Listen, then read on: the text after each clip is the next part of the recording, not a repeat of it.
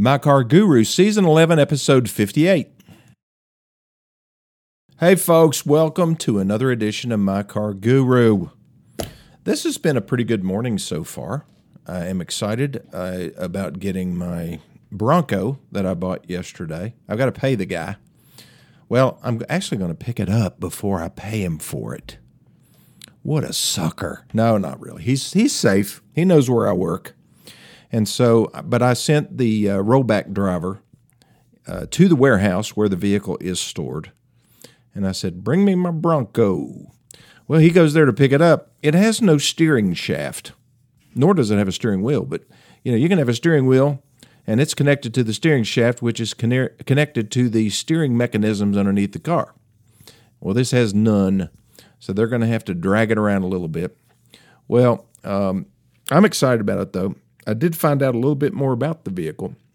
You know, when you're looking at old cars, well, really new cars as well, if you want to know a little bit about them, you, you learn that from the VIN number and then some of the codes that are on the on the uh, plate on the door. Well, they used to be plates. Now they're just stickers. And that'll tell you a lot. One of the things I always liked about General Motors, uh, well, I was a Chevrolet dealer for a lot of years and an Oldsmobile dealer, and what else? No, that's all as far as GM. Well, I take that back. I was a Geo dealer. You remember Geo? Yeah, that was uh, Chevrolet's attempt to create its own import brand. And we sold vehicles that were made by, let's see, Suzuki, Toyota, and Isuzu. But they were branded the Metro, the Geo Metro, the Geo, let's see, Spectrum, and the Geo Prizm and they didn't sell really well. They did, I guess, you know, for certain folks. But anyway, they ended up saying, well, this isn't working. So they changed all the names. But anyway, so that's my history with General Motors. But what I liked about GM was the fact that they put the option codes on a sticker inside the glove box. Now, I don't really know if they still do that. I haven't looked inside the glove box of a GM car in a long time. So maybe somebody can let me know. Or I can just go out on my used car lot, find a GM car, and open a glove box. But before they used to put the, the VIN number, and then you had all of the options or the option codes were on a little sticker. So if you need to order parts for your vehicle, and they and the dealership said, Well, what kind of rear end you got in your vehicle? and they could go in there and look and see if it had Positraction or what the axle ratio. I mean, it's a really good thing. Ford doesn't do that, and I don't think many other brands do. GM may have stopped it, but that's pretty cool. Hey, if you buy a new car and it comes in from the factory, which you would have to, comes to the dealership, they would typically uh, send a build sheet with that. It, it's stuffed in the glove box, and most of the times the dealers uh, pull those out and stick them in the folder. If you plan, if it's like a, a fairly valuable car, like something that that you want to be a collector car at some point, you know, maybe it's the new 400Z or the new Z car that, that Nissan's coming out with, or a Toyota Supra, something like that. Well, you know, it could be an Escalade or whatever, but keep those build sheets, keep all the papers together. Don't let them just pitch them. Like if you've ordered a car, um, tell them to retain everything. I mean, they don't, they don't necessarily have to keep the plastic on the seats and stuff. Although, if you are buying a car to for collector reasons, then you know, you might want to consider having them leave all the plastic on the seats and stuff, and you take them off. And then you can fold all those up, put them in a bag. And if you ever sell the car, somebody say, here's the original plastic on the seats. Does that matter? Yes. It does matter, as my granddaughter used to say. It does. It matters.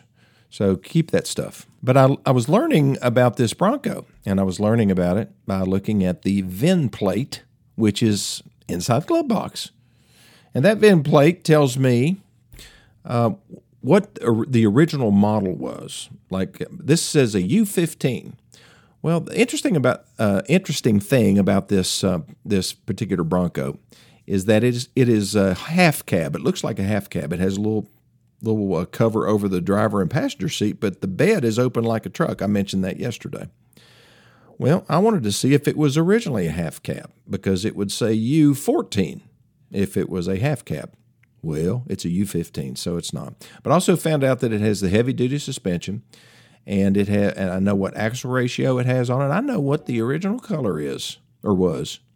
Uh, it's red now, but at one point it was blue. Now, if I want more data on that Bronco, uh, as long as it's, I think, 1969 or newer, I can find out all of the factory options, where it was built, what dealership sold it.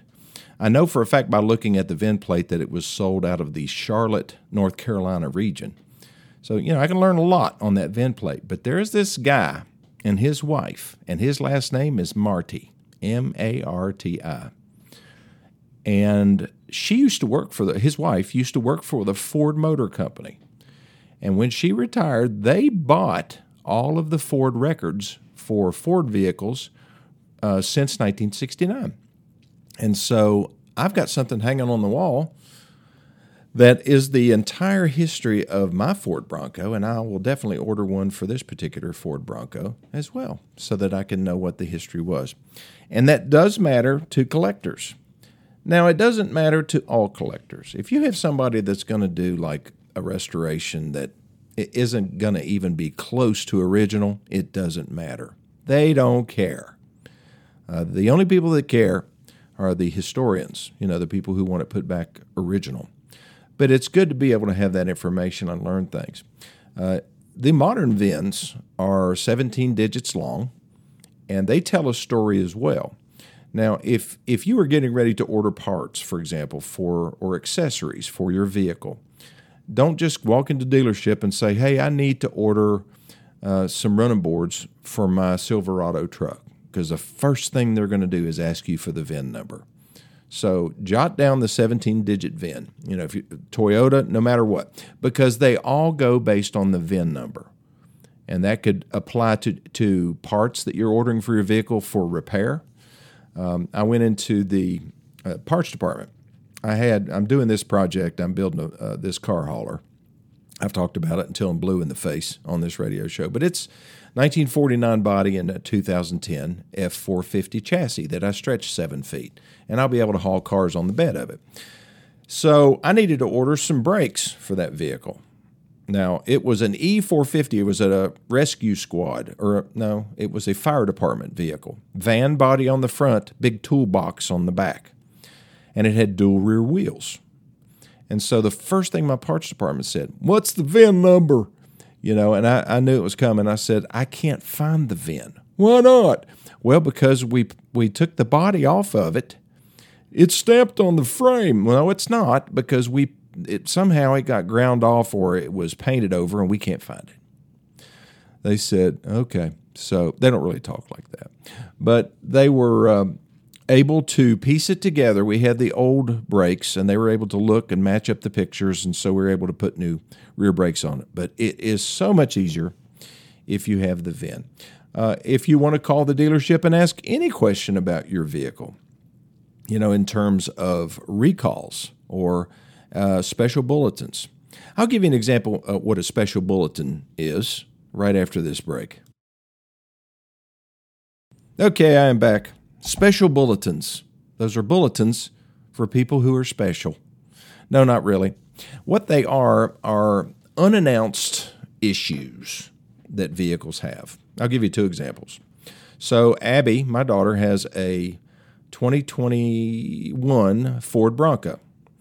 She wanted to order a black on black, yuck, and wanted it to be a two door, yuck, yuck. I mean, I, not that I have anything against two doors. It's just not smart when you have two little kids. You got to get in and out of. But she didn't care. And then uh, she wanted a hard top, and and she wanted a manual transmission. Well, to get a manual transmission, you had to get the four cylinder engine. I said, Abby, you sure you want a four cylinder engine in this thing? Well, it's turned out to be great. I mean, I love the four cylinder engine and I love the manual transmission. However, when I was driving it several months ago, I heard this grinding noise whenever I was coasting and uh, in between gear changes, I pushing the clutch and I'd hear this. It just sounded like two gears grinding against each other. I said, Abby, how long has your car been making that grinding noise? Well, ever since I had it. Um, well, we should probably get it fixed. So I call Philip, who is my uh, well, assistant service manager slash uh, dispatcher. So he, he tells the mechanics what to do. I said, Philip, have you heard anything about any kind of grinding noise on uh, Broncos? He said, on manual transmission Broncos. He said, well, let me look it up. So he looked it up, and there's no special bulletins there. So what do you have to do then? Well, you have to tear something apart. You have to tear it apart and find out what's going on. But he kept putting her off and putting her off because we work here. You know, they'll take care of customers, but if you work here, you can't get any service. Good thing you're a customer, or if you're not a customer, you need to be one because we really take care of our customers. But anyway, she uh, finally, Philip called me, Hey, Lennie, guess what? I said, What? I just saw a technical service bulletin on the Bronco. What's it say? It says it's got bad synchronizers. Ford has recognized that there's an issue. Now, you might be saying, Well, Lennie, why is that not a recall? Well, because it's not a safety issue. Uh, the only thing there's a recall is if that's mandated by the government is if it's a safety related thing. You may say, well, why are windshield wipers, you know, if they are have a problem, why are they on a recall? Because it's a safety related thing. I mean, if you're if you don't have windshield wipers, then you can't see in the rain and you might run into somebody. So that's that's the difference there. Okay, so that's an example of what a bulletin would be. Now, how would you know that? Well, you'd take it into the dealership. If it had been your Bronco, you would pull it into service part and say, "Hey, my Bronco's making a grinding noise," and we would drive the vehicle and hear the grinding noise like they did with Abby's vehicle, and then uh, we would have to set up an appointment to to get it taken care of. Or first thing we would do though is look up and see if there's any technical service bulletins. So TSB, remember that. So you go into a dealership and your vehicle is doing something odd, and the service advisor looks at you real funny and and he said, "Well, we haven't heard of that." Here's what you do. You say, "Well, could you check and see if you have any TSBs on that?" And he's going to look at you and said, "How do you know that? How do you know what a TSB is?" Well, I listened to my car guru, and Lennie Lawson said that. Oh yeah, I've heard of him. So that's uh, that's an insider tip. TSB, don't forget that. My other example was my F 150 Power Boost, my 2021 model. It was doing fine. I mean, it was I just loving the truck. And then all of a sudden, though, I start going on trips and it starts vibrating. I mentioned this on several shows ago, and it was uh, between it was when it shifted into ninth and tenth gear. Can you believe that? Ten speeds on an automatic transmission. When I first got into the business, my first well, before I got into the business, my one of my first cars was a, a 1973 Chevrolet Nova SS, automatic, with a Powerglide that had a two-speed automatic transmission. Most cars had three speeds back then, and eventually, you know, they went with four, and then they came out with lockup torque converters, and then five speeds and six and so forth. Well, now they're up to ten. So that's just you know more issues if you're not careful. But I had an issue. I mean, my, my ninth and tenth speed was called, whenever it went into ninth or tenth, I was getting a vibration. Well, I checked with Philip, and same thing. Well, I don't really know anything. Um, let's let one of the mechanics drive it. They drove it. Yeah, it's vibrating. We'll have to, you know, go and do some research. Well, they ended up finding a TSB, and it was a software update. And I said, Hallelujah. So uh, they updated my software. He had to sit there on a, a laptop computer for about six hours for that uh, to get totally reprogrammed. You'd think with the computer age, we could do it faster than that. But apparently, there's a lot of data, and it had to come across a. They must have had to put it on a mule train and go through through uh, the uh, what is that gap between Tennessee and the Cumberland Gap a mule train on the Cumberland Gap brought Lennie his new software update. But you know, after they did that, it was fixed. So, you know, this is just telling you, you have to be a participant. You know, my wife has always said that when she was taking the kids to the doctor, and of course, I was there some, not all the time because I was working at the dealership, but she was the the uh, she was a school teacher, but she also could get off and she would take the kids to the doctor. And so many times she had to do her research and she would make suggestions, and the doctor would say, Oh, I didn't think about that. You know, so you have to be your own advocate sometimes. I remember having my my grandmother in the nursing home, and and certain things would happen, and you would see it, and you would question the behaviors of people, and you know what I worry about are the people that are in there that has no have they basically don't have anybody to advocate for them, you know, when things aren't going well, and that's kind of what I am for you as an advocate.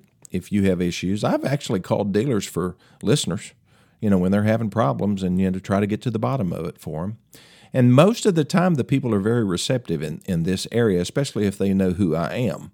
Now, if, I, if they don't know who I am, then then I typically will tell them, well, I'm a Ford dealer and a Nissan dealer in Greeneville, Tennessee, and also have this radio program, and I help people with their car issues. Well, that's nice of you, and so they end up, um, you know, being cooperative. But you you have to know your stuff and be prepared when you go in. Now, a lot of customers people that own cars, they will go on and look at, at some of these forums. If they're if they start having an issue, let's say that you own a Honda Accord and you've had your vehicle into the shop three or four times for the same problem and they ju- it just won't go away. And so what do you do? Well, a lot of people go to these forums, F O R U M S, and there are uh, it's basically a Honda Accord owner forum or an F 150 Ford truck owner forum. And so basically, it's people ask a bunch of questions, and you join. You know, you put your username and password, you create a username and password, you join it, and then you start searching. You know, you just go to the search line and type in your issue. Let's say your Honda Accord is making a ticking noise when you first started up in the morning, and and the dealership says that's normal. Well, you'll go on there and you'll find a bunch of people who have the same problem and what they've done to get it fixed. And but you know, if you are not computer savvy and you don't really want to do that, go to that extent, then you can rely on moi, me. Uh, just call me 423 552 2020. Or you can email me at lennylawson2020 at gmail.com and I will do the research for you. Me or my My Car Guru staff of one, my daughter. Abby helps me do my research. Audra does too. She's my other daughter. She uh, is. She's actually right across the hall from me. She gets to listen to me do this radio show. Sometimes she'll just walk by my office and just make faces at me, but that's okay. I love my girls. But it, again, if you have issues, I'm I'm here. To, well, certain kinds of issues. I can't help. No marital advice. I can't help you fix your plumbing. You know, stuff like that. That's out of my league. I got flipped off this morning driving to work. You know, and I was really innocent. Um, I was getting ready to pull out on the four lane in front of where was I? Walgreens, and I didn't pull out. I was looking, waiting for these cars. Had plenty of space. I mean, cars were going by at 60 and 70 miles an hour in a 45 zone. And so I just waited, and then finally I did pull out. And I got completely into the median, and I had to stop again because traffic traffic was coming. This lady just honked and fr- honked, just laid on her horn and shot me a you know what. And I just looked at her, and I said, "What? What did I do? I didn't do anything." So anyway, I I got over it, and but it made me think about the things that I might do that can cause me to, you know, endanger somebody else, you know, driving a car. I start to think about my habits. It's usually the things that are pointed out to me, you know, by other people riding in the car. And I'll get into that here in just a second. Maybe you do the same things. Yeah, I don't take to being chastised much, but you know, coming from certain directions, especially when it's inside your car or your wife sitting beside you, what are you doing? Did you not see that? You know, sometimes they can your fellow drivers can be, can keep you from getting into tr- trouble. My dad was a terrible backseat driver even when he was in the front seat. But I think about the mistakes that I make driving. One of them is looking at text messages on my phone. You know, trying to dial anything. You really shouldn't touch your phone. I'm not meaning to lecture, but the, I, this is a confessional. Um, you know, I have been known to drive drowsy kind of sleepy, which is foolish, especially when you have other people in the car. We don't need to be doing that. Uh, cutting corners. My wife says I cut corners. Of course, I, I do that because of my racing heritage. You know, when I'm on a curvy road, I don't like to just stay in my lane. If I see that nobody's coming up ahead, yeah, I'll, I'll take the apex. But she doesn't like it when I do that. And it's probably not the safest thing to do. I, more than likely, if there was a state trooper behind me and I'm, you know, cutting across in the other lane just because I want to have a better angle or, or a better apex around the curve, that state trooper would probably not concur with that idea. I speed too much. You know, I drive too fast. But I tell you what, I know how to use a median. I know which where I'm supposed to be when I turn. I wish most other people did. Um, I don't tailgate people that is uh, one of the things that I think leads to a t- whole lot of accidents. You know, most wounds like this are self inflicted. I mean, people have blowouts and things. If you better off not to watch YouTube videos of stupid things people do in cars, because you will think, what planet are they on? You know that they would think they could get by with that stuff. You know, all I can do is encourage, or I guess commit to try to be a better driver and try to focus better. We all need to do that. We need to be careful not to drive off in the morning, you know, when we have frost on our windshield. We don't have to worry about that going into May much, but you know, that was one of my wor- most terrible accidents when I ran over my neighbor's dog who was sleeping on the warm asphalt. And I had ice on my windshield and I was trying to peep through this little hole, trying to drive, and all of a sudden, bump, bump and I ended up, oh, that was awful. He was a, a Labrador retriever, old dog, but doesn't matter. And I ran right over his midsection. He didn't last a minute, and nobody was around. So I ended up burying that dog. I couldn't get in touch with the owners. Here I am dressed it up, uh, you know, to go to work, and I'm sitting there crying, sticking the shovel in the ground, and just feeling awful. And it's all because I was trying to drive a car without the windshield clear.